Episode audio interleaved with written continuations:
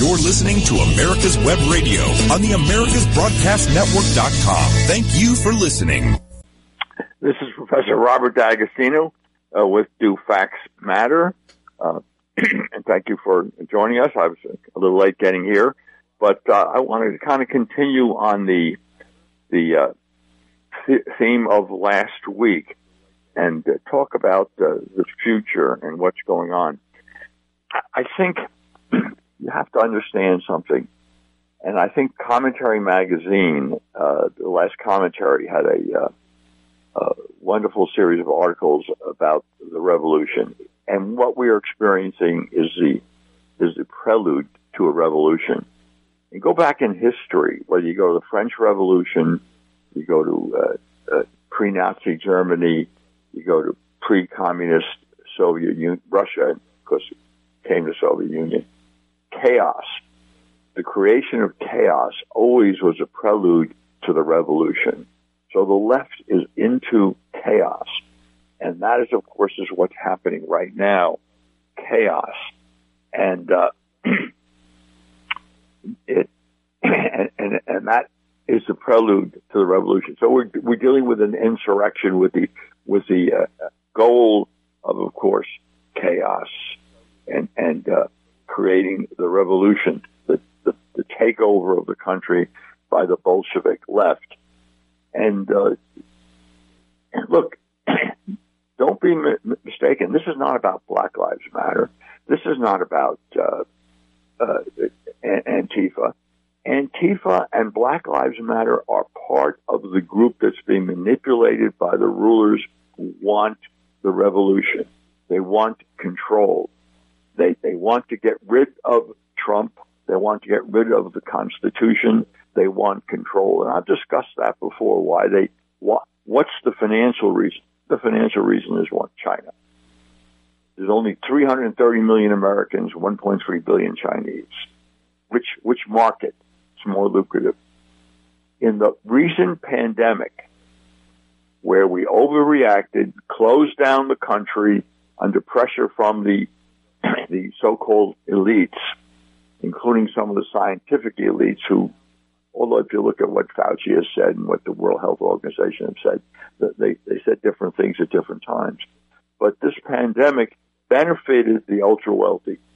The top ultra wealthy billionaires in this country during the pandemic made an extra $500 billion.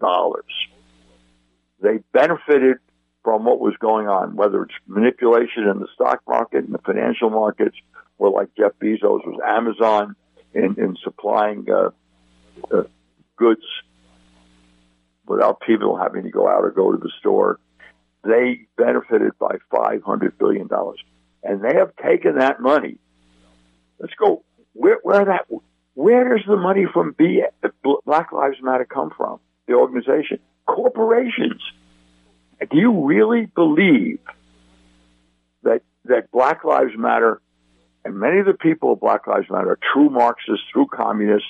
They they absolutely are in favor of of destroying the entire system to create utopia. And we've had a lot of utopian movements over all the years, and always end up in disaster. Whether it's Nazi Germany and their definition of utopia, or the French Revolution, or Pol Pot in Cambodia, or Mao Zedong in China, and the Cultural Revolution. They're all over the world. There's all these utopian movements that always end up as disasters. But they always end up with a new ruling class. So the real question is what's going on in this country? And the answer to that is real simple, is that the corporations are funding Black Lives Matter to create the chaos so they can seize complete power, economic power. And the, the trade-off is the two great, the, the two great, uh, uh, let's say, uh, desires of mankind, motivators of mankind, of money and sex. And so this revolutionary movement is about money for the major corporations and major uh, financial institutions. Well, let, let, me let me go back to this. So, Black Lives Matter, which is being funded primarily by the corporations. They have a reason for that. And the reason is financial. So Black Lives Matter is a tool of the major corporations in this country who are mostly concerned with globalization and mostly concerned with getting rid of uh, Trump's uh, kind of semi-mercantile policy to protect American workers and uh, his interference with their access to the overseas markets uh, by renegotiating some of these deals uh, to, for the benefit of American workers. So Black Lives Matter now is, is really a tool of the corporations. That's where the money's coming from. What, what about Antifa? Antifa is more revolutionary in the sense that uh, they probably have some people backing Antifa who really think that we ought to have a Marxist uh, dictatorship in this country, and I'm talking about the George Soroses of the world who are funding Antifa big time. And I think sooner or later, if they can't allow Trump to be elected, reelected, if Trump is reelected, I believe that he will go after these people who are funding the chaos, funding the rioting, funding the attempt to overthrow the government, uh, as as uh, commentary pointed, commentary magazine, uh, so well pointed out in, in their in their recent uh, uh, publication about this is a revolution and it has to be stopped. It has to be ended, and they know that if Trump is reelected, well, there'll be no limits to what he will do to stop the violence, to stop the killing of fellow Americans. It is not true that I think Trump cares tremendously about his fellow Americans. And so I know they try to, you know, talk to him about a billionaire. Well, heck, before the pandemic, I think Forbes said Trump had maybe $5 billion max. Uh, that wouldn't put him in the top 25 or 30 billionaires in this country. And, and I urge, go and look at those top billionaires.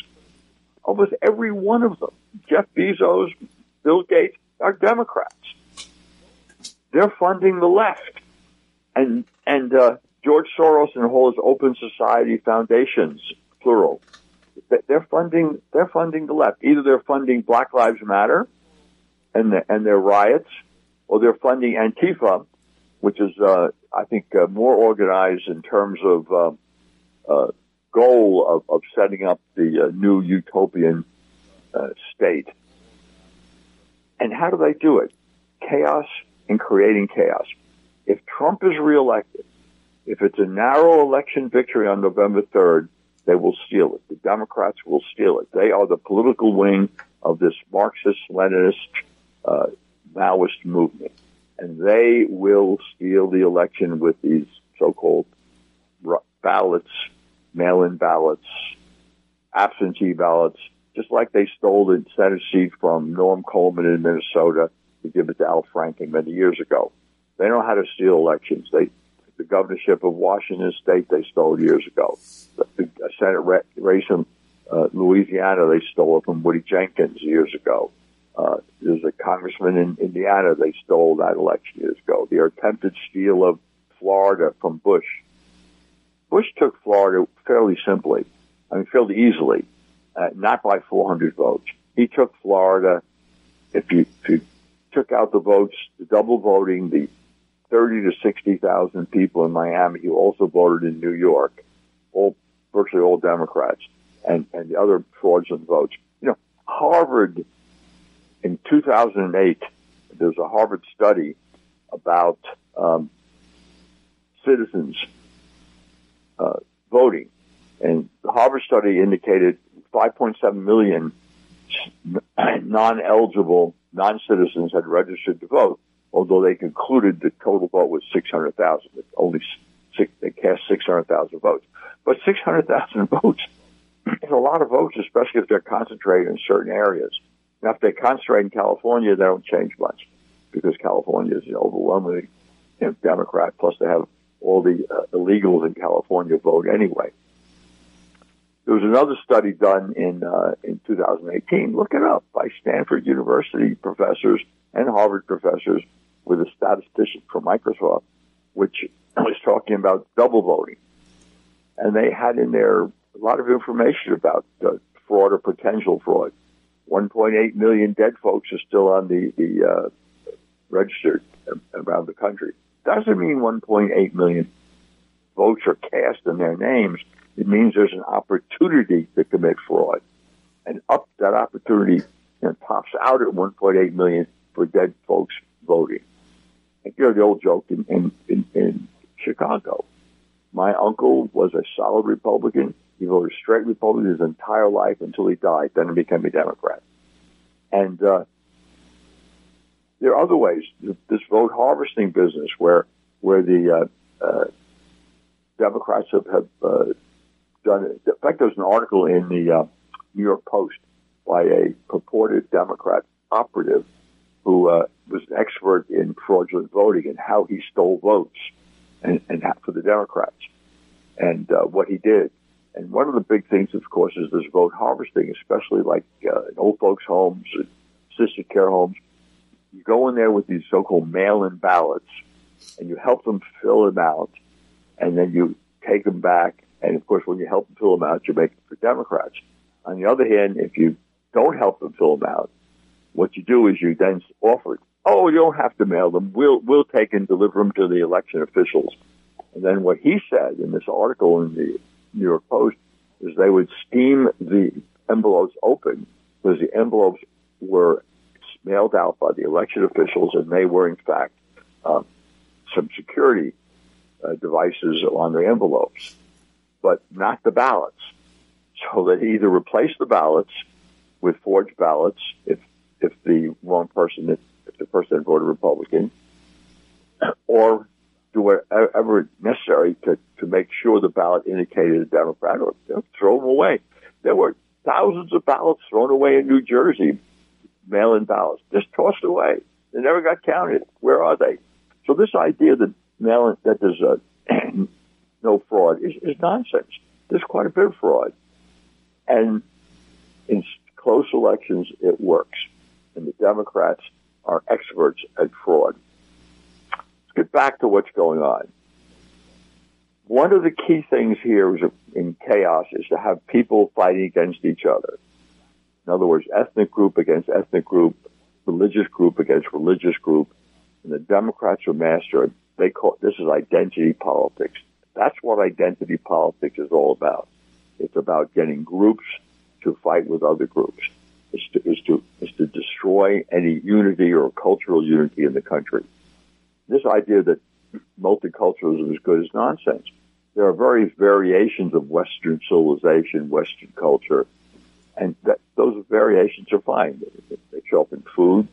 The Irish like one food, the Italians like another food, the French make great bread. Uh, so there's all sorts of subcultural issues, but the basic culture was Western culture based on Christianity, which of course has roots in both uh, ancient Greek philosophy and Judaism. But that's it. The idea is that that has to be destroyed. And I talked about that. Uh, how to create chaos. I talked about it before. And and what, what we've seen in the black community, as I pointed out yesterday, every time the black community in this country started to make advances, the Democrats did something about it. In Reconstruction, they formed the Ku Klux Klan, initially destroyed by Ulysses Grant, a Republican. But then, then the second iteration later on in the second term, he couldn't send the troops in because the Democrats had taken over the House. So therefore, Jim Crow set in the South. So, and then of course, when everything was going well in the 50s, we're he- heading towards uh, a uh, Voting Rights Act. Democrats couldn't stand that. How do we keep that whole community? You know, we, we weren't, they weren't once Republicans and we, and we, and we kept them from voting. How do we keep them? How do we make them vote Democrat? Well, we come up with this program called Great Society, the War on Poverty. Nothing could just, nothing, they had to know, they had to know that those programs would destroy the low income families, low income communities. They had to know. And what happened? Black babies, 11% were single family mothers in 1960. What is it today? 72%, 75%. And, and this destruction of the low income families has now overtaken the whites. What was it uh, in 1960? White babies born to single parent mothers, uh, single single parent homes to mothers, maybe three percent. What is it now? It's thirty percent. So the destruction of the family was an important element in creating chaos, because you know from sociological studies that in fact, particularly boys raised in single parent homes more likely to be criminals, are more likely to fail in school, are more likely to be antisocial, and more likely to have more illegitimate children. So, so you have that, and, and that's the sociological literature. It's not, you can deny it if you want, and of course, now the left is saying, well, there's nothing wrong with single family parent homes. Well, as a practical matter, there's a lot wrong with single parent homes. Not all single parent homes. but as an, an algorithm, you're much likely to, to succeed if you come from a single parent home than if you come from a two parent home, meaning a, a, a, male and a female, husband and wife.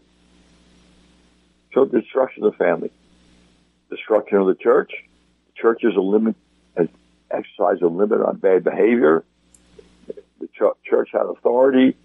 People were less likely to, to um, let's say, to exercise their um, some evil natures that they may or may not have had. Uh, in Christian theology, man is born, the fallen nature of man is a given. So you have to have controls. One of those controls, the family and the church. And, uh, and of course the other control is the law. And now the law is completely under attack in this country by the left. And we see it in Portland, we see it in Seattle, we see it in Rochester now, in New York, we see it in uh, Kenosha, we see it in every major city where the uh, Democrats hold sway. There are serious, not every, almost every major city where the Democrats hold sway. There is serious problems with rioting, chaos. But that's, of course, the whole idea. The more chaos, the less people have the faith in their government and the more likely they are to opt for something else. They, will fall for something else, just like they fell for something else in Nazi Germany, the French Revolution. The French Revolution, they never had majority support in France, but they had a passionate minority. Victor Davis Hanson points out, a passionate minority. When I tell my students, I go to class, I say, look, you got a board of directors of a corporation what's the majority of the board of directors or board of trustees of an institution? What's the majority? They say, oh, that's easy, you know, six out of 11. I said, wrong. A majority is three out of the 11 if the three have an agenda and there's no counter agenda. So you can, the minority of folks in France did, supported the, the, the revolutionaries, the Jacobins that they were they were minority, but they took over. Hitler, what did Hitler get in the election when he became chancellor? His Nazi party got I don't know well over thirty percent, and he took over Germany. Okay, Robert. Uh, how about we take a break here? Okay. The disease of addiction is a life-altering challenge, not just for the person suffering its effects but also for the family and friends who support and love the one caught in its grasp. What should be the course of treatment? Who is the best person to render treatment? And what is the best place to go for the care that is needed? We know that you want answers to these and many more questions. Call 770-696-9862 and speak to a representative of the Atlanta Healing Center. They can tailor a program specifically designed to address the needs of the person suffering with an addiction or give you guidance as to where that help may be found. Information is the key and the trained staff at AHC is here to assist. If you wish, you can also get more information on the website located at www.atlantahealingcenter.com. Ladies and gentlemen, boys and girls of all ages, I am Roger B., host of the Locked and Loaded Show on America's Web Radio. Be sure to join us live every Tuesday at 1500 hours for the latest in gun news, gun products, gun politics, and other gun related stuff. That's Tuesday, 1500 hours, America's Web Radio. Hey folks, this is Victor Armendariz with the On Point with Victor show. Just to remind you, don't miss every Tuesday 2 to 3 live right here on America's Web Radio. And remember, I'm not angry, I'm just right. You're listening to America's Web Radio on the AmericasBroadcastNetwork.com. Thank you for listening. This is Professor Robert D'Agostino back with Do Facts Matter. And what I've been talking about, I can summarize as the ruler revolution. The corporations are funding Black Lives Matter and they intend to be the rulers. And not only the corporations, but the big financial institutions on Wall Street. The big foundations are directly or indirectly funding Antifa. And they intend to help create the new utopian country where everybody is free and, uh, and equal yeah, sure. If you believe that, you know, I'll sell you the Brooklyn Bridge. So we have then a, a, what, where are we going with this? Where is the country going with this? If Trump wins narrowly, the Democrats will steal the election. There's not any question about it. They'll know how many votes they have to steal, and if it's a reasonable number, they'll steal them. There's, there's no, if if Trump wins by a landslide, uh, which is possible. And, and, certainly there's a couple of groups that predicted a Trump landslide. Um, they uh, then what what the left will do is spend four more years creating chaos, rioting chaos, and I think they underestimate because I, I think that uh, Donald Trump knows exactly what's going on and exactly what these people are up to, and if he's reelected and takes then he then there's nothing to prevent him from from taking serious action. Uh, you know, if there's a, real if there's an insurrection and, and, and revolutionary goals, there are things that he can do, including calling out the military, and he may have to do that because there's only two solutions to what's going on, and that is winning a fight or separation. And there's increasing number of people who are talking about the country will needs to separate. People cannot get together. They cannot live together uh, any longer, and we need to we need to form, you know, Pacifica. Let California, Oregon, and Washington go their own way. Although, of course, Eastern Oregon, Eastern Washington are both pretty conservative areas. They may not want to be part of uh, a country dominated by the coastal California. But there's this idea that more and more on the internet, and it's kind of interesting because uh, I'm not familiar with a lot of this uh, uh, these uh, websites, but a lot of the young folks are actually zeroing in on these more uh, radical, both radical left, radical right uh, websites about uh, what's to happen. Uh, and uh, there's a, a one character who I just learned about, and he's called uh, uh, what's he called? He's called Bronze a, Bronze Age Pervert, and he's got a book. No one knows who he is. They don't know his identity, but uh, apparently a lot of young folks are reading him. And uh, let me let me just read a a uh, comment from him which just popped up in my email recently. This is quotes from Bronze Age Mindset, a book written apparently by this character, whoever he is. Among your instincts, you will find the longing for strong friendships that the modern evil tries to snuff out. And they have good reason to try this because every great thing in the past was done through strong friendships between two men or brotherhoods of men, and this includes all great political things, all acts of political freedom and power. The modern zoo wants you instead to be a weak and isolated individual. And that last sentence is so true. It's all about just the state and the person.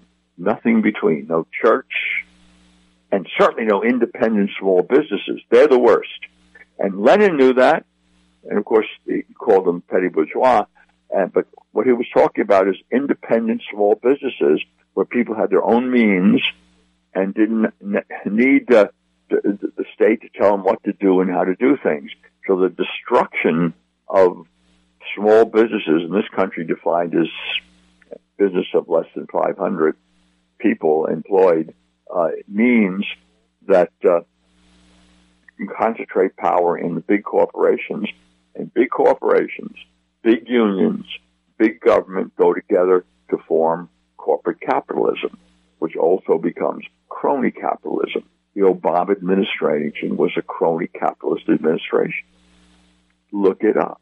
Look up all the green companies that they they funded with grants and guaranteed uh, loans and, uh, and, and ask investors to, to invest in because the government would backstop their investment. And every one of them, with one exception, every one of them failed. That's bankruptcy or, or uh, liquidated or were sold to a Chinese firm. And what else besides their failure was common to virtually all of them? All of them were had investors that supported the Democrat Party and the Obama reelections. All with one exception. By the way, the exception was the one who didn't have government subsidies and did succeed. But in any case, that's another story. The um, so we had the Obama administration and crony capitalist administration. Uh, they tended to be a corporate capitalist administration because they truly believed, and the Obama administration believed that experts sitting in Washington could decide on economic issues, along with other issues, but on economic issues, they could decide, and that small businesses were in the way of the big corporations, uh, you know, creating this wonderful community for all of us. The last thing the Democrats care about are ordinary folks. In fact, they had nothing but contempt for them, you know, the basket of deplorables. So, uh, uh, they they are a globalist uh, party, uh, and their their leadership is is considers themselves citizens of the world, and they're mostly concerned, obviously, with making lots of money, having lots of power, and apparently, if some of the r- rumors have any truth whatsoever, uh, you know, following the Jeffrey Epstein's and the Harvey Weinstein's uh, to have the libertine sexual uh, activities. And that's, of course, the siren song of the left to a large extent. That's still young is libertine. I can remember the March on Washington. I was a Columbia student at the time. And when the march came back from Washington and there was a big affair, party affair at, uh, at Columbia. And I remember, of course, uh, one of the leaders uh, who knew me because I was a uh, even those days a known conservative on the college campuses. Uh, this was in the uh, mid '60s, early '60s, mid '60s. The uh, he said, "You know, Bob, we really like you, but we're going to have to, you know, you have to be executed when the revolution comes." And I said, "Well, you know." I appreciate the fact that you like me. I don't really appreciate the fact that you think you have to kill me. Uh, but I said, you know, I don't know, the counter revolution will come before, I think that. Um, and then they, there was a, uh, a couple of people around there who were taking photographs. And they were, I think, pretty obviously, uh, agents working for the FBI or, uh, and, penetrated this to see who was, uh, who was there. Uh, they were doing their job and and uh, so one of the leaders of the, the march uh, came back and said, look, look at those people. That, they're obviously FBI agents. And I said, thank God they're here. That was when the FBI was actually working for this country instead of working for the left wing of the Democratic Party. But in any case, uh, it was an interesting atmosphere, and a lot of the males were there for the sex because the one of the things that was advocated was libertine sex. And there was all sorts of pairing ups going on in the party. It was an excuse to overthrow the system, the repressive system that repressed, including your sexual desires, apparently, at least according to them. So you can see a lot of the males who were at this party were there. They could care less about the uh, civil rights or overthrowing the country or creating utopia, but they sure did uh, want to chase the, the, the, women, and they were very successful in doing so. Um, and I think there's also something that could, this was in the 60s, I think 64, 63, whatever it was. Um, and I was a little naive in a lot of ways. And that was the first time I think I came face to face with a lot of uh, potentially homosexual activity. Because there was a lot of pairing up of, of, of males. And it was very interesting uh, to see that, and it was kind of a lesson to me. I mean, I grew up in a pretty traditional, you know, home, mother, dad, brother, uh, lower, lower, uh, lower middle class, income wise, uh, with a lot of relatives that we you know, spent a lot of Sundays with, uh, going to each other's houses for, for dinner, where the uh, men ate too much and the women cleaned up after the uh, the men ate too much. Uh, and the men had to sit around with their belt buckles uh, unbuckled because they ate too much. But that's those were the, them days, and these are these days. But getting back to this, you can see that what's happening, and and there is definitely an attempt to destroy intermediary uh, uh, institutions, whether that's the family, the church, the free market. Free market capitalism has to go. Corporate capitalism, good. Because corporate capitalism, as uh, Mussolini pointed out, and Mussolini, of course, was a progressive. He was praised by the progressives when he came to power. And in fact, he was anti-Hitler. He thought Hitler was, you know, a little crazy with some of his uh, social views, cultural views. But anyway, they became allies later on.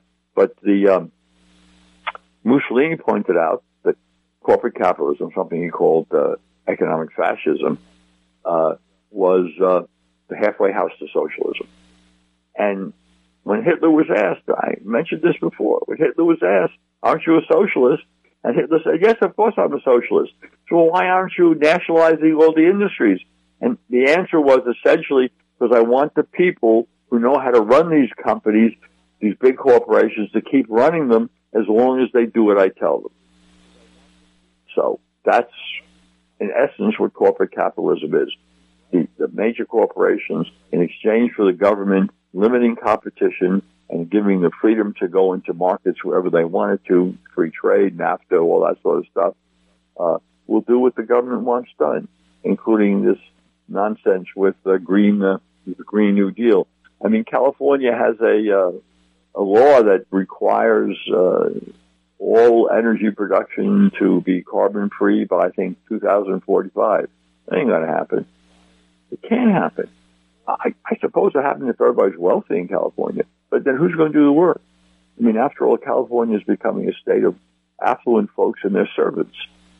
Middle class people are leaving in droves. Uh, unfortunately, they're ending up in places like Arizona, and they still, and then they flee Democratic rule and they go vote for the Democrats anyway. Uh, so, uh, you know, I guess certain things people never learn, uh, unfortunately. But we are faced with, I think, the possibility that increasing numbers of people will think the solution has to be the split up of the company. Uh, and because this kind of mix of people with very different cultural views and this identity politics, which even though people have initially have very similar cultural views, kind of a Christian Western civilization view, they stir them up and make breed for like victims. I mean, it's it's amazing in this country today that the Democrats have been able to convince whole swaths of people that they are victims. They've been convinced women they are victims. The Democratic Party is dominated primarily is dominated by women in, in, in many many places in this country, an increasing number of women are getting elected to national office through the Democrats. particularly Democrats, but also Republicans. A lot of women are being elected Republicans. Um, and, but they've been able to convince women, or a good segment of the population, women, that they're victims. The blacks are victims. Hispanics are victims. Asians are victims. Because they quit uh, uh, including Jews as victims, because who would believe it? If they're one of the, you know, the, uh, the most uh, successful groups in the country. And you know who else is a successful group? People from Ghana. People who have immigrated from this to, to this country from Ghana, and they are black as can be, actually have higher average family incomes than whites. I like that? How about Nigerians? Nigerians are one of the best educated groups in this country, most credentialed, not necessarily educated. educated means more than just being credentialed, but they have overrepresented in a lot of uh, uh, jobs where credentials are really important, like academic jobs. So this country is systemically racist. And they've done so well.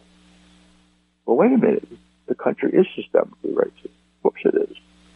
And the party of systemic racism is the Democrats. They're the ones who split people up according to race. They're the ones who have prevented as much as they can the black community from succeeding by, by convincing that they're victims. They make millions of dollars per year being basketball players or football players or baseball players, yet we all know they're victims, right? Victims. And oh well, the fact that the people from Ghana, immigrants from Ghana, do well financially, well, you know, we'll just ignore that fact, and we'll ignore the fact of the credentialed of the Nigerians.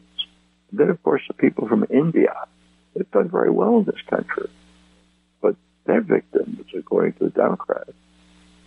And I have talked to some of my students who are either from India or their parents were from India then how can you vote Democrat, a party that opposes small business, that does everything it can to put regulations in, in the way of success, small business succeeding, and, and, and so many of the people from India are very successful entrepreneurs. How can you be Democrat?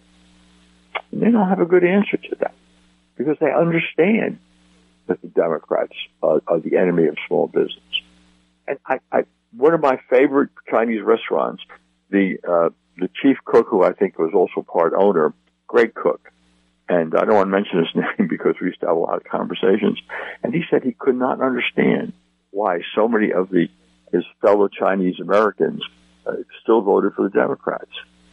When when they generally were so hostile towards successful small businesses, and their hostility was shown with overregulation. How do we counter this?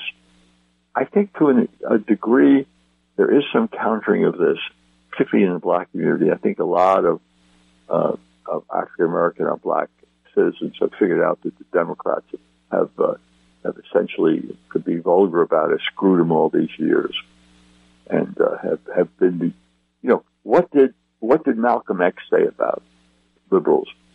Look it up. It's on the internet. Malcolm X said, and maybe I'll have to do a show on some things he said. Malcolm X said that the and the enemy of the Negro race, in those days you could say Negro in the 60s, the, the, the enemy, the main enemy of the Negro race is the white liberal. And he went on to explain why. And, that, and of course, what we would call identity politics, pandering, making excuses for failure, all of that is part of the liberal lexicon when they talk about uh, the American black. Well, let's it's give let's give folks a chance to look it up right quick, Robert. And okay. we'll come back right after this. Okay. If your health insurance premium is more than your mortgage, Ellen Deal with Ideal Solutions is here to help. Whether you're a small business owner, individual family, or baby boomer, email MAGA45CAG at gmail.com and I'll respond with three easy questions to help you determine if you can get away from Obamacare. As a 20 year veteran of the insurance industry, I'm here to help with all your insurance needs. Email Ellen Deal at MAGA45CAG at gmail.com. Quik Stakes, that's Q-U-I-K Stakes, are not just for surveyors. They are great for family and community gardens. Go online to www.quickstake.com or contact your local land surveying supply dealer and get you a box of Quik Stakes. You'll love them every year when you plant your garden. Again, that's Quik Stakes, Q-U-I-K Stakes, the truly preferred way to stake and identify what's in your garden now. In 2009, the membership organization Docs for Patient Care was founded. People all around the country wanted to participate in the efforts of this group and they wanted to join, but they were unable to do so unless they were physicians. It's for this reason that the Docs for Patient Care Foundation was created. Now, everyone can join the fight and become a member of an organization created by doctors for patients dedicated to fighting for your healthcare freedom and preserving the doctor-patient relationship. While you're at your computer, please go to www.docs4patientcarefoundation.org. That's www.docs, the number four, patientcarefoundation.org and make a tax-deductible donation and join the fight along with us. Thank you. You're listening to America's Web Radio on the AmericasBroadcastNetwork.com. Thank you for listening. This is Robert D'Agostino, Professor Robert D'Agostino with Black Lives Matter, and I've been uh, kind of uh, focusing on what I think is not necessarily an optimistic future. I go between uh, cautiously pessimistic and cautiously optimistic. I get cautiously optimistic when I think that uh, we may be able to win the election. Trump may be able to win. I mean, it, it staggers the imagination that our, let's say, our current ruler revolutionary alliance, and that's what I would call it, a ruler revolutionary alliance. The rulers, the big corporations, the big financial institutions on, on Washington, and they are uh, backing and funding, as I've just dis- discussed, these uh, these various revolutionary groups it, but it, it boggles the imagination that the American people would actually elect someone like Biden, Joe Biden, as president. He's obviously an ill person. He's so obviously suffering from the initial stages of dementia. And I don't know that the media, sure, I, I see clips once in a while on Fox News, but I don't know if ABC, NBC, CBS playing those clips when he's befuddled, he's confused, he's forgetful, he doesn't know what he's what he's saying necessarily. He, he's he's he's reading the, the, the prompts from the, the teleprompter instead of just the, the speeches. Uh, that recent one where the teleprompter somehow moved and he and he had to say, well, you know, move the teleprompter up because he doesn't know what to say, and he wears those uh, microphones in his ears so that he gets answers. I do not believe that there will be a real debate with uh, with Trump. How could they? How could they put him into uh, an, a debate with Trump? Okay, with no audience there, that'll help. But I, I could just see Biden saying, uh, Biden's handlers. Biden doesn't know what he's saying. Biden handlers saying, uh, "Oh, uh, because of the pandemic, the virus, we're going to keep Biden in the bunker." Uh, in his basement, and uh, he will have the debate from there. That will give him a chance to feed him the answers, and uh, maybe the Republicans can have some radio interference. They can, you know, interfere with the transmission of the answers to to, to Biden. Uh, I don't know.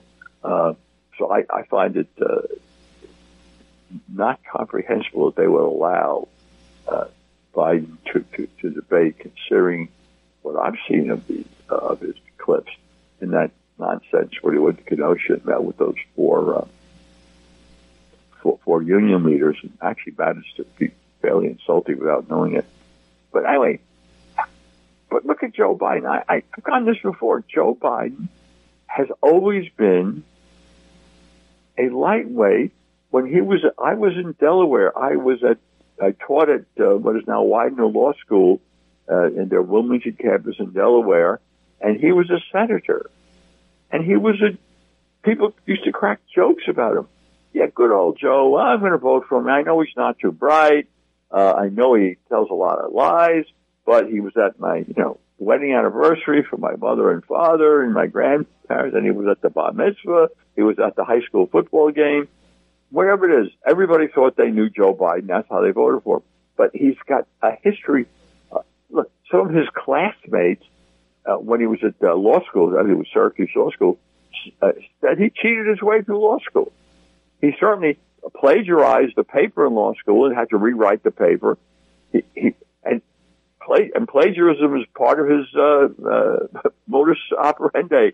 When he ran for president in 1988, he he plagiarized an entire speech from Neil Kinnock in in in, uh, in in England, and he was talking about Neil Kinnock's life, not his own life, and he was talking about it being his life.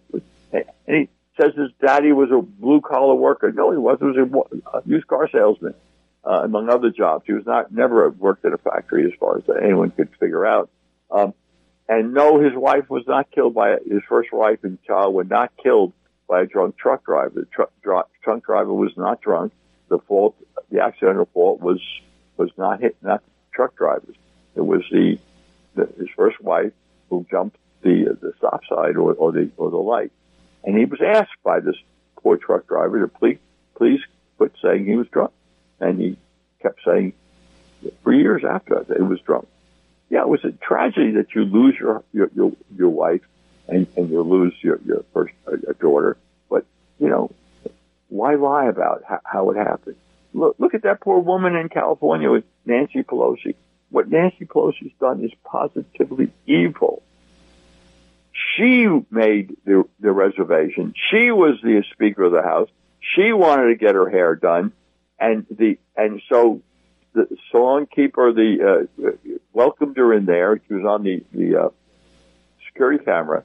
And then what happens? She gets caught. Someone gets the security camera, and she says she was set up, and the salon owner gets arrested for, for opening up uh, her her hairdressing operation uh, in violation of the uh, regulations.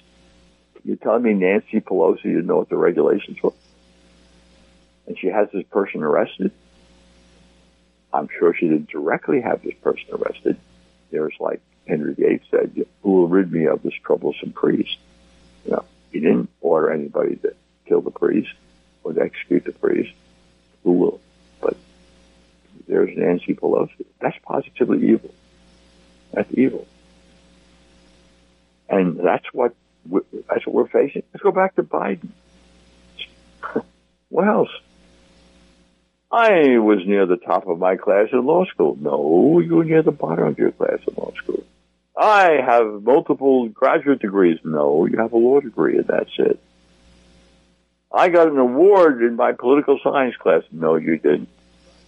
I was arrested in uh, in in uh, uh, for trying to in South Africa for for, for trying to you know visit Nelson Mandela while I was in jail. That never happened.